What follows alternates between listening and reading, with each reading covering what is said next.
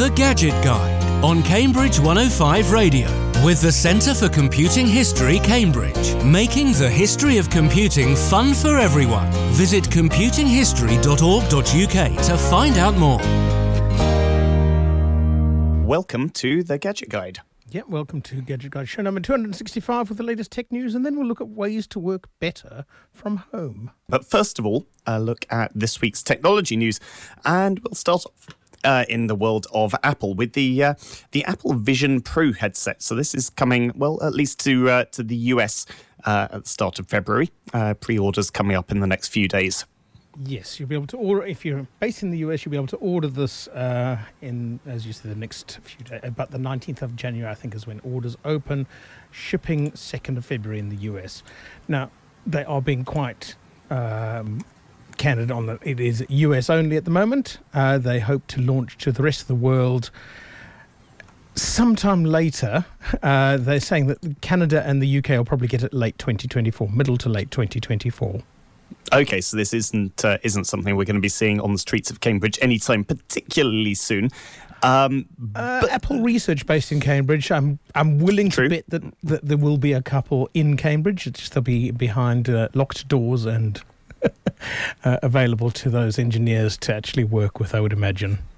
Now, Apple, you know, have haven't been a huge player in the VR world up to uh, this point. They've sort of dabbled around a bit, but you know, pretty much jumping in with uh, with, with the Vision Pro. And Tim Cook, the the CEO, uh, quoted as saying that uh, it's the most advanced consumer electronics device ever created, and that's quite the claim.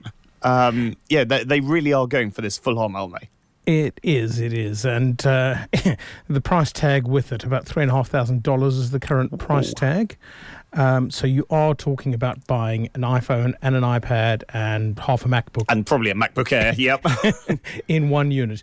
But then it is a wearable computer. And that is exactly what they are touting it as because you don't need a computer to drive it. It's all right. So where, whereas a lot of things like the the Meta Quest um, headsets uh, and the you know similar things to that, you connect them either with a wire or so the, the, wirelessly the Meta to, stuff will to your alone. computer. There's a lot of apps you can run on the Meta directly, but But uh, but I guess for a most lot of people, stuff they is improved by running it on a PC. yeah, mo- most people are going to connect it to, frankly, a fairly high-end gaming rig in a lot of Yeah. cases, Yeah. um, and, and either with a, a cable for the best performance or, or wirelessly for uh, a little bit more freedom.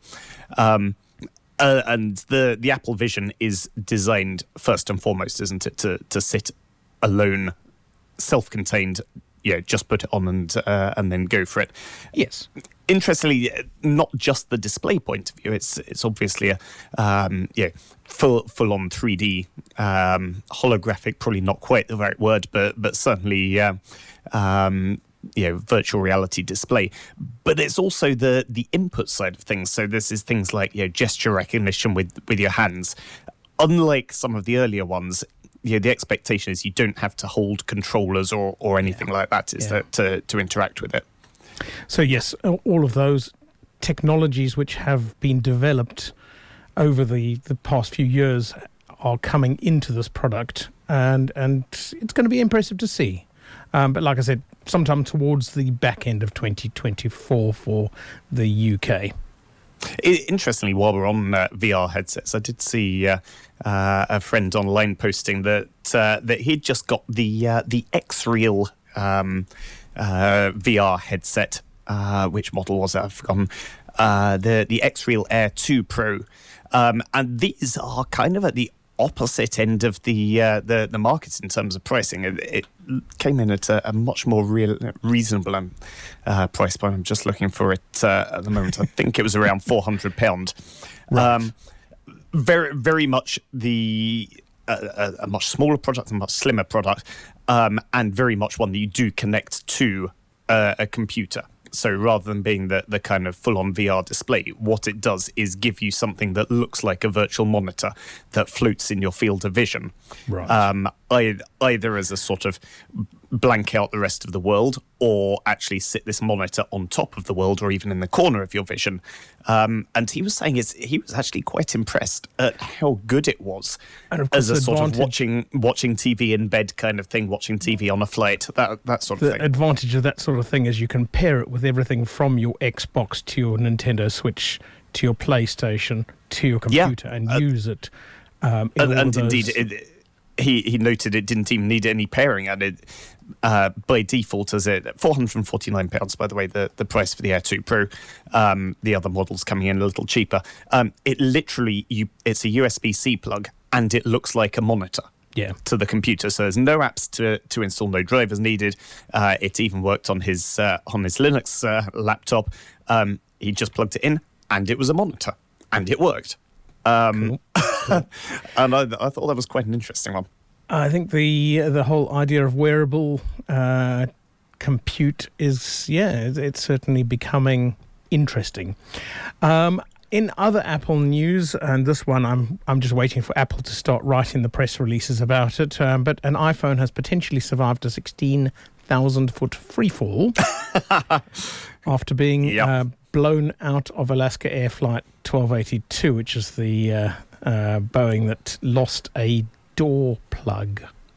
Yes, um, and the, the, this is one of those sort of interesting ones. Of if uh, if you or I drop our phone from uh, a meter or two above the ground, then it's it's probably never going to I've dropped to a phone be onto quite carpet seen. and picked it up and gone. That's a big crack. Yeah, in, indeed. and gone. Um, what? Uh, and maybe this is a little bit of, of, the cat landing on its feet kind of thing. If, if you drop them from a bit higher, they have time to turn themselves around and reorient themselves.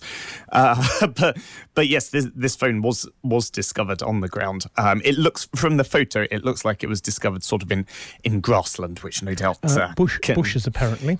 Yeah, cu- cushioned the fall a little bit, um, yeah. but still, nonetheless, uh, in good condition, um, and the screen intact, which is uh, is quite amazing. Yeah. Um, uh, yeah. Definitely was ripped out though because the charging cable was sheared off. Oh. Yes, oh dear. So it it, it um, left the plane quite properly fast. Uh, mm. Anyway, the uh, American um, NTSB, the National Transport Safety Bureau, who are investigating the whole incident, uh, have taken the device. Um, to obviously do a bit of their own investigation, maybe see if they can get some telemetry off it about yep. what it did, um, and uh, well, hopefully get it back to its owner. I hope so. Um, sticking in Apple World for a second, the Apple AirTag 2. So this is the successor to the uh, the personal item tracking thing. So uh, something you stick on your keyring or uh, similar. Luggage. Uh, maybe a backpack. Yep, yeah, your luggage. Has um, my luggage got on the plane with me? Whoops, no, it hasn't. yep. Um, the uh, the version two of that is looking to launch, but not until 2025, probably. Um, yes, that is only one year away now. Um, uh, but apparently they they've still got a, quite a lot of stock of the V1s. Yes, uh, apparently they, they did they did make a lot of them. They have warehouses full of them. Um, so um, yes, uh, and we haven't bought enough of them, according to Apple. Uh, of course, the challenge is they are built pretty robustly they don't yep. fail. You change the battery when you need to change the battery, and you carry on using them. And most people who've got several of them have still got the original one. still ones. got the same seven. Yeah, you've got it until you've lost it. and, and, then and, and hopefully it, one, it, it, helps you not lose it too often as well. Yes, so it's uh, it's an interesting one, but uh, well, we just I guess hope to see them discounted. Apparently, four packs are on offer at the moment, okay. which well, might look, be a hint look for V2 coming uh, in due course once once we've all bought the V1s. Uh, me- meanwhile, uh, sticking uh, sticking with Apple, they've, they've been in the news a lot this week. Um, they they've started making payments um, in a long running. Uh, it was a class action lawsuit actually over in the US, um, and this happened with some of the earlier iPhones when effectively Apple. When it detected that the battery was showing signs of wear and tear, to try and preserve the remaining battery uh, battery life, it artificially slowed down the processor. And that did mean you got better battery life. It meant your, your phone kept going for longer uh, when it might naturally have been otherwise coming towards the end of its life. Um, but critically, it didn't tell people it was doing this. Um, yes, and, which, and which this, of course, if, if, if, they had made it public and said, to make your phone last longer to save you some money, we're going to underclock the CPU. Or, or even better, give people the choice. Yes. You know, pop up You a thing saying your battery consumption or Yeah. slightly slower. Which Eh, one exactly. would you like? And, and what they actually did was to just do this completely silently. Uh, and of course, this upset a lot of people who said, no, hang on, I bought this phone. You have no business uh, reducing its performance artificially. Um, uh, and Apple have agreed to uh, to, to settle the uh, the lawsuit. So, yeah, a $500 million pot. Um, but uh, most people will not be seeing anywhere near that much. Uh, it's actually around £70 uh, per claim. That, So uh, that's in the that- that's US. getting- In the in the UK, there's a uh, a similar case going through the UK courts to try to argue the same thing, but includes a few more phones in the range, um, and uh, that case in the UK is looking for 1.6 billion pounds.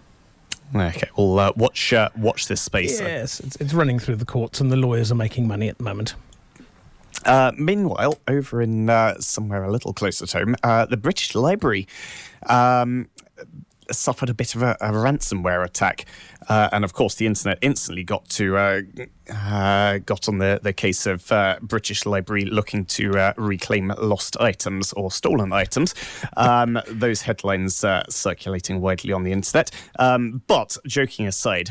Um, yeah, they, they did lose access to a considerable number of uh, systems uh, and data stores. Apparently, nine million uh, dollars price tag to uh, to restore some of these services. So probably about six, million five, six pounds. million, yeah, uh, pounds.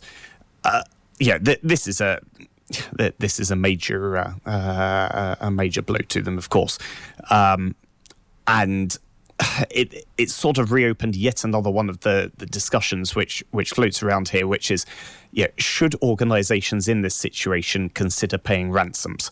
Which would Um, have been a fraction of the cost Yep. of the rebuild. But on the flip side, by doing that, you are encouraging the ransomware market. Yeah. Right. The the reason that these cyber criminals perform these attacks is to try and get money. If people occasionally pay them that money, they will continue doing it. They will do it more often.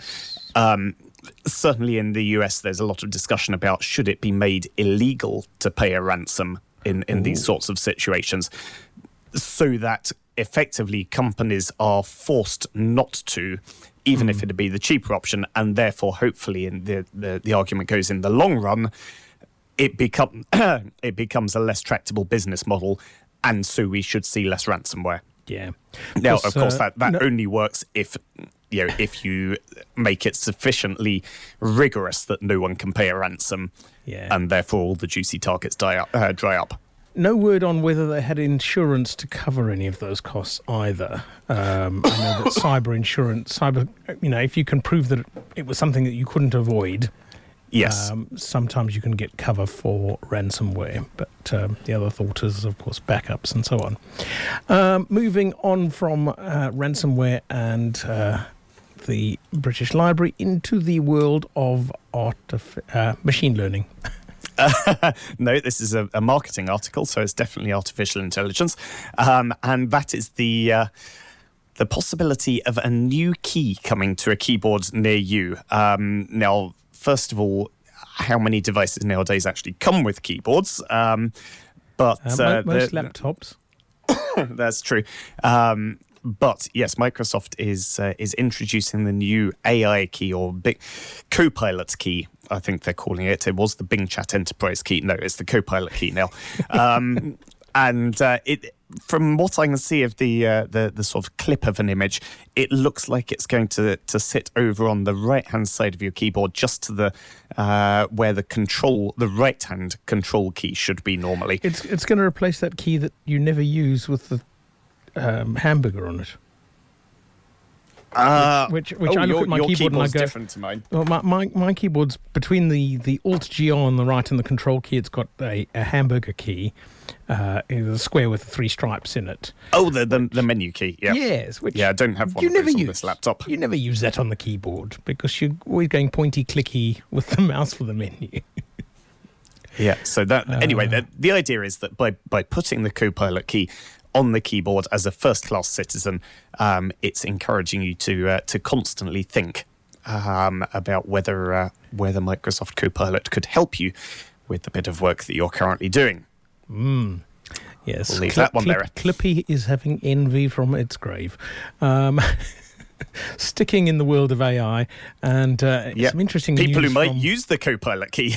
Yeah, some interesting news. I mean, we've talked about lawsuits and so on, but um, uh, the Courts and Tribunals Judiciary, uh, which is the uh, governing body of judges in England and Wales, has uh, said that um, AI can be used to write legal opinions. Now, th- this is an interesting one because can it be? Uh, what what they've said is that you can use AI, but what you produce is still your responsibility. Yep. So yeah, you can use tools to help you in the same way as we write. Yeah, we we all use autocorrect and spell check and and uh, and all of those tools. Um, but ultimately, if it's your name on the bottom of that document, then you are taking responsibility for it. And so that means that if you use some of these machine learning tools to help you write a document, because it's a quicker way of writing text, you need to make sure that what it said is true and represents your opinion. Yes, and also is uh, legal and correct for English or Welsh law. Yeah, of course. There's there's also a little bit of a side note here, which is um, that a lot of these legal judgments are not public until they have been released, and so you need to be very careful if you're working in this legal context um, that by submitting the text that you're working on to an AI service, which is not normally running on your computer, it's normally being run by some cloud computing company, uh, that you are not inadvertently breaking confidence and leaking that opinion before it has been released. Yes, I know a lot of research organisations, and certainly a lot in Cambridge, are telling their researchers and scientists to not submit stuff to AI tools because effectively you're bleeding corporate assets straight out the door and possibly to a company that could effectively compete. You know, if, if the likes of Apple had an AI and they, they are thinking about it, and you asked it a question and you happen to be working for Microsoft and you asked Apple's AI instead of ChatGPT, you could be giving a, a corporate secret away. Uh, and certainly, this is something I think a lot of companies are looking at very carefully where they are using AI tools. Is what are the contractual protections here? How are they guaranteeing that their data, their their intellectual property, isn't being inadvertently shared, even if some other company is is, is handling that data along the way? Yes. Finally, then, uh, for the moment, uh, gaming, and we might see the the next generation of the Nintendo Switch console. I'm trying to think when the, the last Switch came out. It was about 2017? 27 Yeah, Um, and of course, they did bring out an interim new one by bringing out the OLED version, so a better screen using effectively the same Yes. sort of screens that are in mobile phones. Uh, so a better screen than the LED screens uh, that were on the original uh, Nintendo Switch, which you can still buy. You can still buy them because they're the budget Yeah. version, effectively. Uh, still a great screen, but the OLED one just being a nicer screen. So uh, yeah, 2017 is a reasonable time to think about a version 2 what they will do for a version 2 is interesting we don't know anything yet but uh, that's the general thoughts if nothing else, it's going to be yeah, uh, uh, uh, seven years. Yeah, seven years Yeah. old. Um, they're going to have have problems sourcing some of the components they've used. Yeah, they I they can't. yeah I suspect that whatever processor they used in the original Switch, they probably are going to struggle to buy more of soon, um, if not already. So they're going to have to do a, a V2, so you might as well take the marketing opportunity to actually bump up all of the other specs. yeah the original switch has got an arm4 cortex a57 so yes quite an old cpu in modern terms um, Yeah. yeah that's definitely going to be at the, the low end of CPUs today. So yes, I mean a faster CPU in its own right is going to be better and give better game performance, allowed game developers to write whizzier, fancier games. So yeah, all good for everyone in that Yeah. ecosystem. And I, I don't think anyone's expecting anything revolutionary here. You know, it's probably going to be a better version of the same thing. You know, you're you're probably if you bought a Switch last month, you're probably not going to drop everything and go out buy a, a Switch two. But maybe if your current one's getting a bit tired, or if you haven't got one at the moment, then it's going to be a, a, a nice little uh, bump up if you can hang on for a, a few months until we get the uh, the next version. Yeah, sometime this year, possibly. Excellent. CES 2024 up next. Cambridge 105 Radio. In 1960s Cambridge, the Rolling Stones performed at the Rex Ballroom, Chris Farlowe was on stage at the Alley Club, and Helen Shapiro played live at the Regal Cinema. On Sunday mornings, John Gannon takes you back to the swinging 60s with music and memories. John Gannon's 60s scene, Sunday mornings at 8 on Cambridge 105 Radio. Listen live on Radio Player. So, you want to promote and grow your business? Well, here's an idea. Get it in front of more people with a city centre location. Get a stall at Cambridge Market. With thousands of local customers, a stall at our bustling traditional market is the perfect place to promote your business and your products to potential customers. Get a stall from just £10 a day. Visit cambridge.gov.uk slash markets to get your application started today. CKLG Accountants are a friendly team of accountants and tax advisors with big firm expertise. I'm Sarah, one of CKLG's friendly tax advisors. Cambridge has one of the highest proportions of startups and early stage businesses in the UK. If you have an idea for a new business and are ready to get started, we can help you tackle the accounting, tax, and financial challenges you will encounter. To find out more, call us on Cambridge 810 100 to arrange an initial chat with one of our specialists or visit our website cklg.co.uk. CKLG Accountants, your partner in business, your partner in life. Cambridge 105 Radio. Where you're listening to the Gadget Guide, and we're going to be talking in a few moments' time about working better from home. Yeah, many of us still doing it, at least part of the time.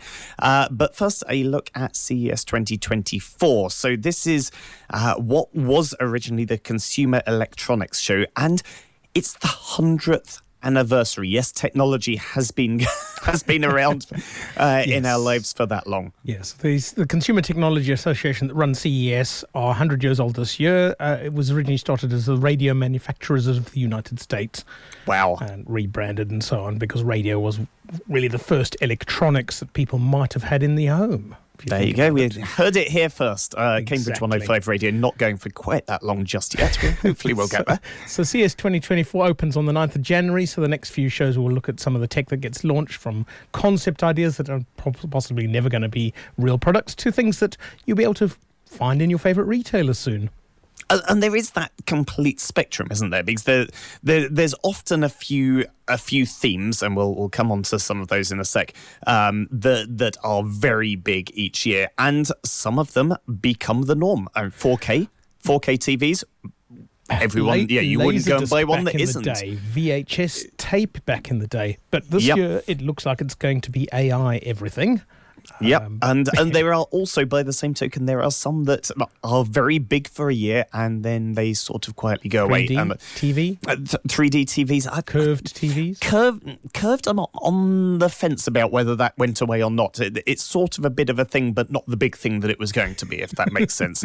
There, there's lot of still some of them, but no one's excited about it. Quite a lot of laser projectors um, on this year's lineup, by the looks of things. So that's Ah, an interesting. one for for home thin, home, home theatre.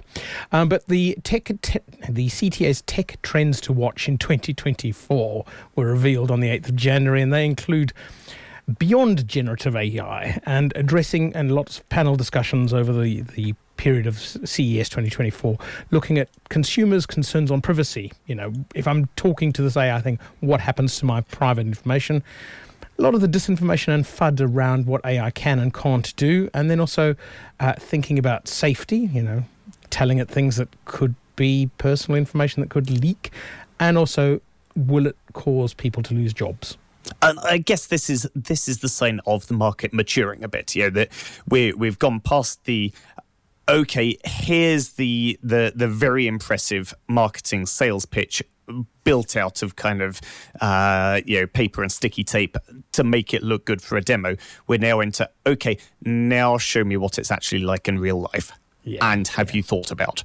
Um, and, and, and, of course, this is this is the really tough bit for any products um, phase of you. Know, you get over the excitement, and then you get into this sort of trough of disillusionment uh, as everyone realised that actually it's a little bit more complicated than maybe we first thought.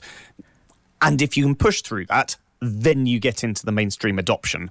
Yes, mm. you know, being able to but walk into you your kitchen yeah. and talk to your appliance and tell it, you know, you know what's in my freezer because you catalogued it when I put it in.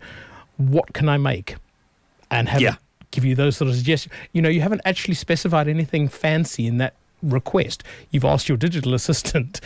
What, what, what can I make can for make, dinner? What can I make for dinner? And you could even go as far as with those sort of tools. What can I make in 15 minutes? Yes. Yeah. Uh, and but at the diet. same time, addressing those concerns of yeah and now am I going to get adverts on my online grocery provider for the things that I cooked for dinner that I never told you about? Yes. Um, you know, it, it's that sort of thing where it's like, are people going to be okay with that, or are they going to find it creepy? Are people going to worry about these things, or are they going to accept it as a thing that makes and, their life more if convenient? Your first grocery shop was from a big orange supermarket, and your second one's from a big blue supermarket why is that item in my shopping basket when I didn't buy it from you? Yes, those sort of ideas. Uh, so it will be interesting to to watch that technology and see where it goes and how those privacy uh, ideas get dealt with.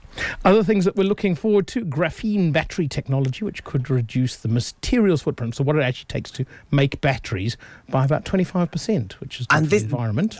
I, I think hopefully we're going to see a whole bunch of uh, of battery tech advances. There, there's graphene, which is the the carbon substance that you build the effectively the battery electrodes out of. At the moment, um, that that's interestingly is made from some of the um, uh, the the kind of byproducts of coal processing.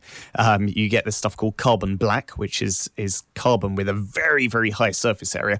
Uh, graphene potentially taking that to the next level. Um, know, that that could could make our batteries more efficient. Um, sodium ion batteries are the other uh, development that we're seeing on the horizon. Um, yeah, this could move us away from things like lithium mining, which um, comes with environmental and social uh, costs, and potentially makes you know, high capacity batteries a lot cheaper. Um, not necessarily smaller, not lighter, um, likely that lithium is going to be the thing if if something has to move around. So it's probably not going to be the thing going in your laptop or your phone anytime soon. Um, but maybe your home battery that's uh, the, that's letting you, you know, make the most of any solar power you generate or make the most of cheap overnight electricity. Know, doesn't really matter if that's a little bit bigger box if it's half the cost, it's going to be a bit of a win. So, yeah, watch out for battery technology. I think over the next uh, next few ba- years, battery technology makes a big role in electric vehicles, and that technology consumers apparently want bigger, better, and faster. Don't we always? necessarily on land as the only place for electric vehicles. And uh, there's an interesting bunch of electric boat motors being launched, as well as electric vertical takeoff and landing flying cars. now, I'm I'm going to go out there and bet that the boats go way further than the car the flying cars do. Like I, I think electric boats is obviously going to happen. It's a complete no-brainer. We've got all the technology to do it today. Flying cars, I'm going to say that remains as a sci-fi thing for at least the next five years. yes. Also, if your battery runs flat in your boat, you get the well, oars you can out. just float. Yeah, exactly. float along slight, for a bit. Slight problem with your car. Um, in Vision, the thought of redefining the TV as an intelligent hub of the smart home is an interesting idea. So it becomes the big screen interface to everything smart in your home. Uh, in audio, and I guess we're, we're, sort of going that route anyway, aren't we? As more of us are integrating things yeah. like uh, Amazon Fire Sticks and Google Chromecasts and Google TVs and that sort of thing. It's much less about watching what's on, you know, coming down the aerial of the satellite. And I think we're seeing a lot of the TV manufacturers going and thinking a lot more about their operating systems as being that smart hub, which will be quite cool.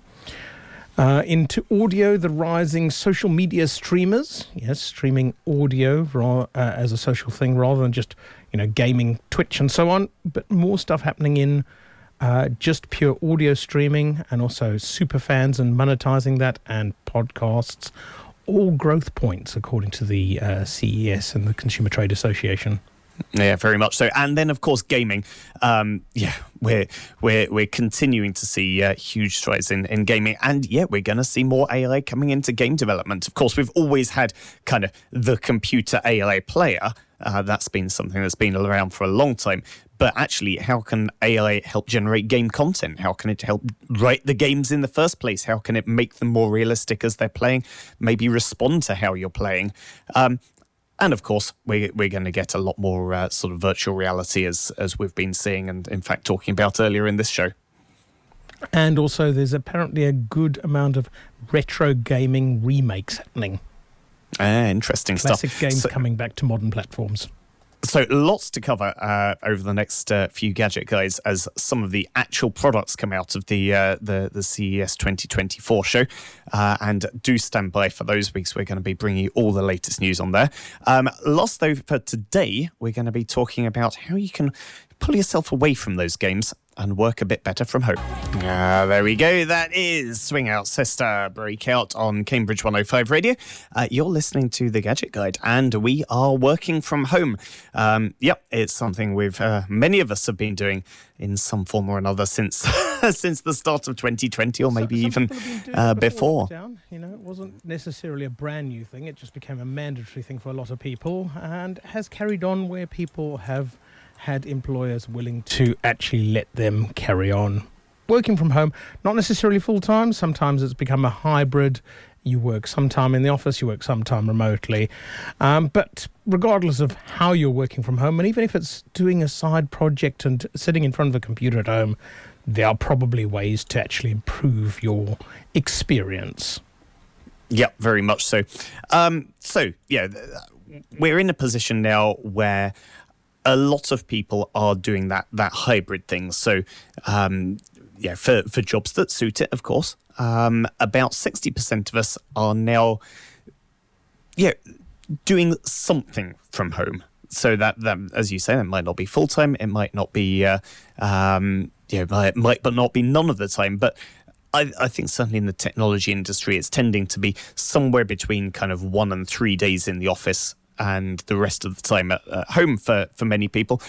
And this is kind of working well for, for both parties, really, isn't it? Because it means less of a commute. It Yeah. means maybe a bit more flexibility uh, around your sort of work-life balance. Yeah, you you can yeah if you need to nip off and do a, a quick errand or something in the middle of the day, it's easier to get down to the doctors or the pharmacy. Cra- crazy things that friends of mine have said is, I don't waste the weekend doing laundry. Because you're at home, you can throw the laundry in, the washing machine does its thing, you can then throw it in the Yep. dryer, the dryer does its thing. And they're all those tasks that you you spend time at the weekends doing and you know, it takes you a couple of minutes to leave your desk, go and do that, and get back to your desk. And yeah, you are, you are saving time. They reckon that people who are saving time on, commu- on commuting are generally using up to half of that time to do proper work. So effectively, the company's getting more time out of you because you're using your commute time to do work. Yeah, uh, and of course, from a company point of view, they're probably not having to maintain quite as much office space, uh, which is very expensive. Um, not having to deal with yeah, lost productivity as a result of traffic jams and, and all of that sort of thing. Um, and, and obviously, a little bit of an electricity saving, although arguably that's just being passed on to um, to, to to the employees. So maybe we shouldn't talk about that I one think the too much. electricity is cheaper than the petrol these days. That's uh, that's definitely true. So when we are working from home, um, yeah, there, there's probably maybe not quite so many meetings as, as you had when you were full time in person. Um, but those that do happen tend to be on a video conferencing platform. So whether that's Zoom or Teams or Google Meet, or I, I think there's a few others out there, but those are probably the, Webex the probably still a thing. Yeah, that, But even if sadly- it's just Skype, Skype talking to your scout troop in the evenings rather than going to a scout hut, all of those are video conferencing things, and maybe you can do better with those. So some of the things that you might want to consider, you might be, you might have been given a, a headset by work. It might not be the most comfortable thing. Yep. Upgrades are a, are a thing. Yeah, and and I, I have to say, like before just throwing it in the bin, a, a headset is generally the best, the thing that's going to give you the best sound quality. And more importantly, the people you're speaking to are going to get the best sound Yes. quality from you having a headset on. Um, compare that to particularly the microphone built into webcams or you know, Yes. built into laptop. That tends to be the worst possible thing. Yeah. Um, no, actually, I'm going to put one more option on that's even worse than a webcam mic, and that is the microphone built into Apple AirPods, because that They is truly terrible. They are not They- great for for video calls. They are No, okay, they- they- okay to a degree for telephone calls. Th- and they're okay for you. Like you can hear fine, fine. The people you are speaking to will have a horrible, horrible experience if you're using your AirPods um, to to talk to them. So please re- avoid that temptation. Uh, avoid the temptation to use your uh, your webcam's microphone. Um, and you know, if you don't like having a headset on, if you really don't, um, maybe consider something like a conference speaker. Yes, Jabra do a range of speakerphones. Their Speak 510 starts at about £90. Great little unit, USB chargeable, so it's got a battery in it, can do Bluetooth as well, so you don't actually have it attached to a computer if you've got Bluetooth. Um, but here's a pro tip you might already have a Bluetooth speaker that might have a microphone in it. And I Do check. Some I of seem the to remember the, the yeah the microphones Anker. I think the Anker Soundcore, which we've um, w- talked about a couple of uh, times. I believe that that does have. Yes, it does have a uh, a, a microphone in it. So might be okay. Obviously, do a test call with a colleague who you trust to give you honest opinions, and see what they think of the audio quality of the microphone. yeah. Now, as But well as might, you might have a microphones, free upgrade that way. Uh, Cameras. yeah. So again, you might have a camera built into your laptop. Many of those aren't too bad now, as long as you get them in the right position. Um, Dell went through a very unfortunate uh, period where they put the uh, the camera at the bottom of the laptop screen, so all you got was a view of everyone's nostrils. They've seen the error of their ways now. It's back up at the top. But if you can maybe get your laptop up on a little bit of a stand, um, as long as you're using an external keyboard and mouse, of course, um, and get the camera positioned about in line with your eyes, Yeah. then that's generally going to give a much more natural picture Just um, Google than if it's a rule bit of, lower. rule of thirds for photography and use the same idea to position yourself in the frame with your webcam for video calls. So your eyes want to be in that top third line for you to look more natural on screen. Now, as well as getting the camera in the right position, you also want to consider the lighting. Um, so watch out. the The biggest thing that can can mess up your lighting is if there is a strong light source behind you. So if you're sitting with your back to a window. Um, then, particularly if it's a south facing window, um, particularly as we head into the longer days, um, that is likely to cause a lot of problem. You're basically going to end up looking like a silhouette. Um, so do watch out for, uh, for your position and maybe think about whether you can rearrange the desk in your office. Yeah, you don't want to be actors were used to replace this employee because all you look like is a black shadow. Um, things that you can do if you can't do that and you can't change your layout of your room, consider a ring light or just a desk lamp, giving yourself that spotlight in the face, lighting your face because you'll look better on screen if you are well lit. Yeah, very much so, and that's of course going to lead to uh, to more productive, more engaging meetings if people can, uh, you know, actually see you well. Do remember, of course, if you are working from home, um, that most video conferencing software has the blur my background feature. Um, so, yeah, if your home office maybe isn't the tidiest, or maybe you don't have a dedicated home office, um, and you just want to keep the rest of life out of your work video conferencing calls, the blur your background feature is often very powerful for uh, for just keeping all those other distractions out uh, of the background. Maybe it's the kids, maybe it's the pets, um, and you know keeping things focused on yourself. Since we're in video conferencing, one interesting gadget that you might want to consider, and you can start with a passive one first, and this is a in a meeting door hanger, like you'd hang on the hotel door saying "Do not disturb," to hang on your home office door so that the rest of the household knows. Don't bug me. I'm on calls or whatever. Um, but you can get LED busy lights. If you just search for LED busy lights, these are units that you could you plug a dongle into your machine that detects whether you're on a call. And it doesn't matter if you're using Skype or Teams, any of those platforms they're all supported, a little bit of a software possibly install. And then this will go red when you're on a call and green when you're free. And you can manually change it as well. Yeah, very, uh, very good. Um, you can also get some of those that integrate into your video calling software, but that's probably uh, another one for uh, another mo- day. Most of those ones plug straight into uh, all of those standard conferencing tools. So it will detect Teams and Zoom and everything and know that you're in a call.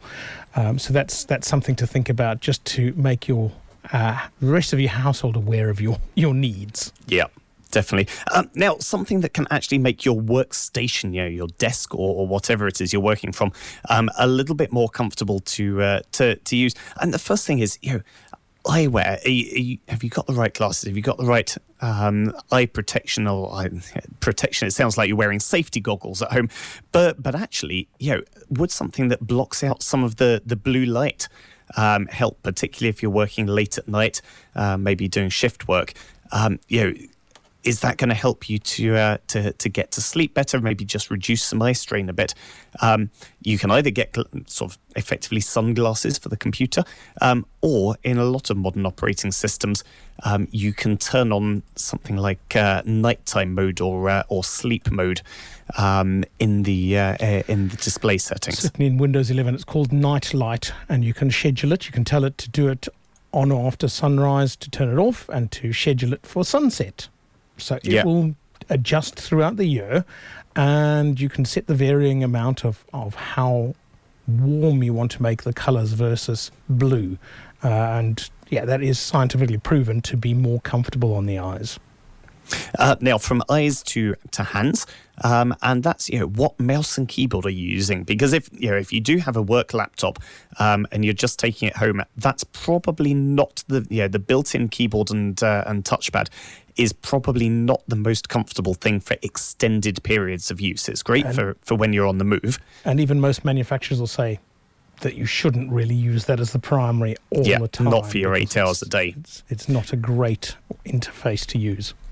so yeah, do consider a, a decent keyboard and mouse. Um, now, what decent means is going to vary for different people because the the shape of your hands and the comfortable opera- uh, sort of operating position for you is going to be different to what's best for me. So your best bet here is to just try some different keyboards and mice. Pop- pop into- Find the one that works. High street retailers still have keyboards and mice, so you can pop into the likes of a PC World Currys and feel and touch. Do it. Um, you might be able to find them cheaper online afterwards, but you know, do do a bit of uh, market research that way. Of course, then from hands to bums, and we're all sitting on a seat. Um, are we sitting on the best seat? Can we make it more comfortable? Do do we need to think about a new chair, or maybe just a lumbar pillow or a memory foam foam cushion? This had me going off and looking at online shopping, and I have a memory foam cushion arriving tomorrow. Um, ah, very nice. Well, uh, uh, wait to hear what it sound, uh, what it feels though, like. Even though my chair is a gaming chair and it's relatively new and it's quite comfy, I just looked at that and went, yeah, because occasionally you sort of get that twinge in your posterior and your back, and you go, I've probably been sitting too long. Can I make that better? Think about Well, the, One, one option for, uh, for for avoiding that is not to sit for so long, and Yep. we're seeing a lot more sit-stand desks. So this is desks where you can sit down as you normally would have done for for part of the day, and then actually take a break, change your position, and work standing up. There's a couple of ways you can do this. You can either get a whole desk that goes up and down. Um, you can either buy it as a desk ready to go with motorized legs, or you can sort of do a bit of a DIY thing and buy just the legs Yes. and put them onto a desktop of your choice. Yes. Um, slightly cheaper option is you can get sit stand converters. So this is a, a sort of bonus desktop that you sit on top of your normal desk. And then it sort of has a, a pivot mechanism so that you can lift that up and it converts it into that standing position. So yeah, you again don't need to spend as much as as a full sit stand desk. certainly have a bit of research, but converting an existing desk, great way to get started. Um, other things to think about around your workspace, just things like air purifiers, dehumidifiers, humidifiers, just get the air nice and comfortable. And a couple of things I threw in, just things like, have you got a smart doorbell yet so you can not miss that next delivery of that next bit of tech gear that you bought? Yeah, very, uh, very true. Um, yeah, we, we've talked about a lot of this. If you are doing this as part of your job, then you should, of course, speak to uh, to your employer, speak to the um, kind of health and safety team there. They should be able to help you out with any equipment that you do need to do your job safely and effectively, um, and they might be able to provide some of this for you. The Gadget Guide on Cambridge 105 Radio with the Centre for Computing History, Cambridge, making the history of computing fun for everyone. Visit computinghistory.org.uk to find out more.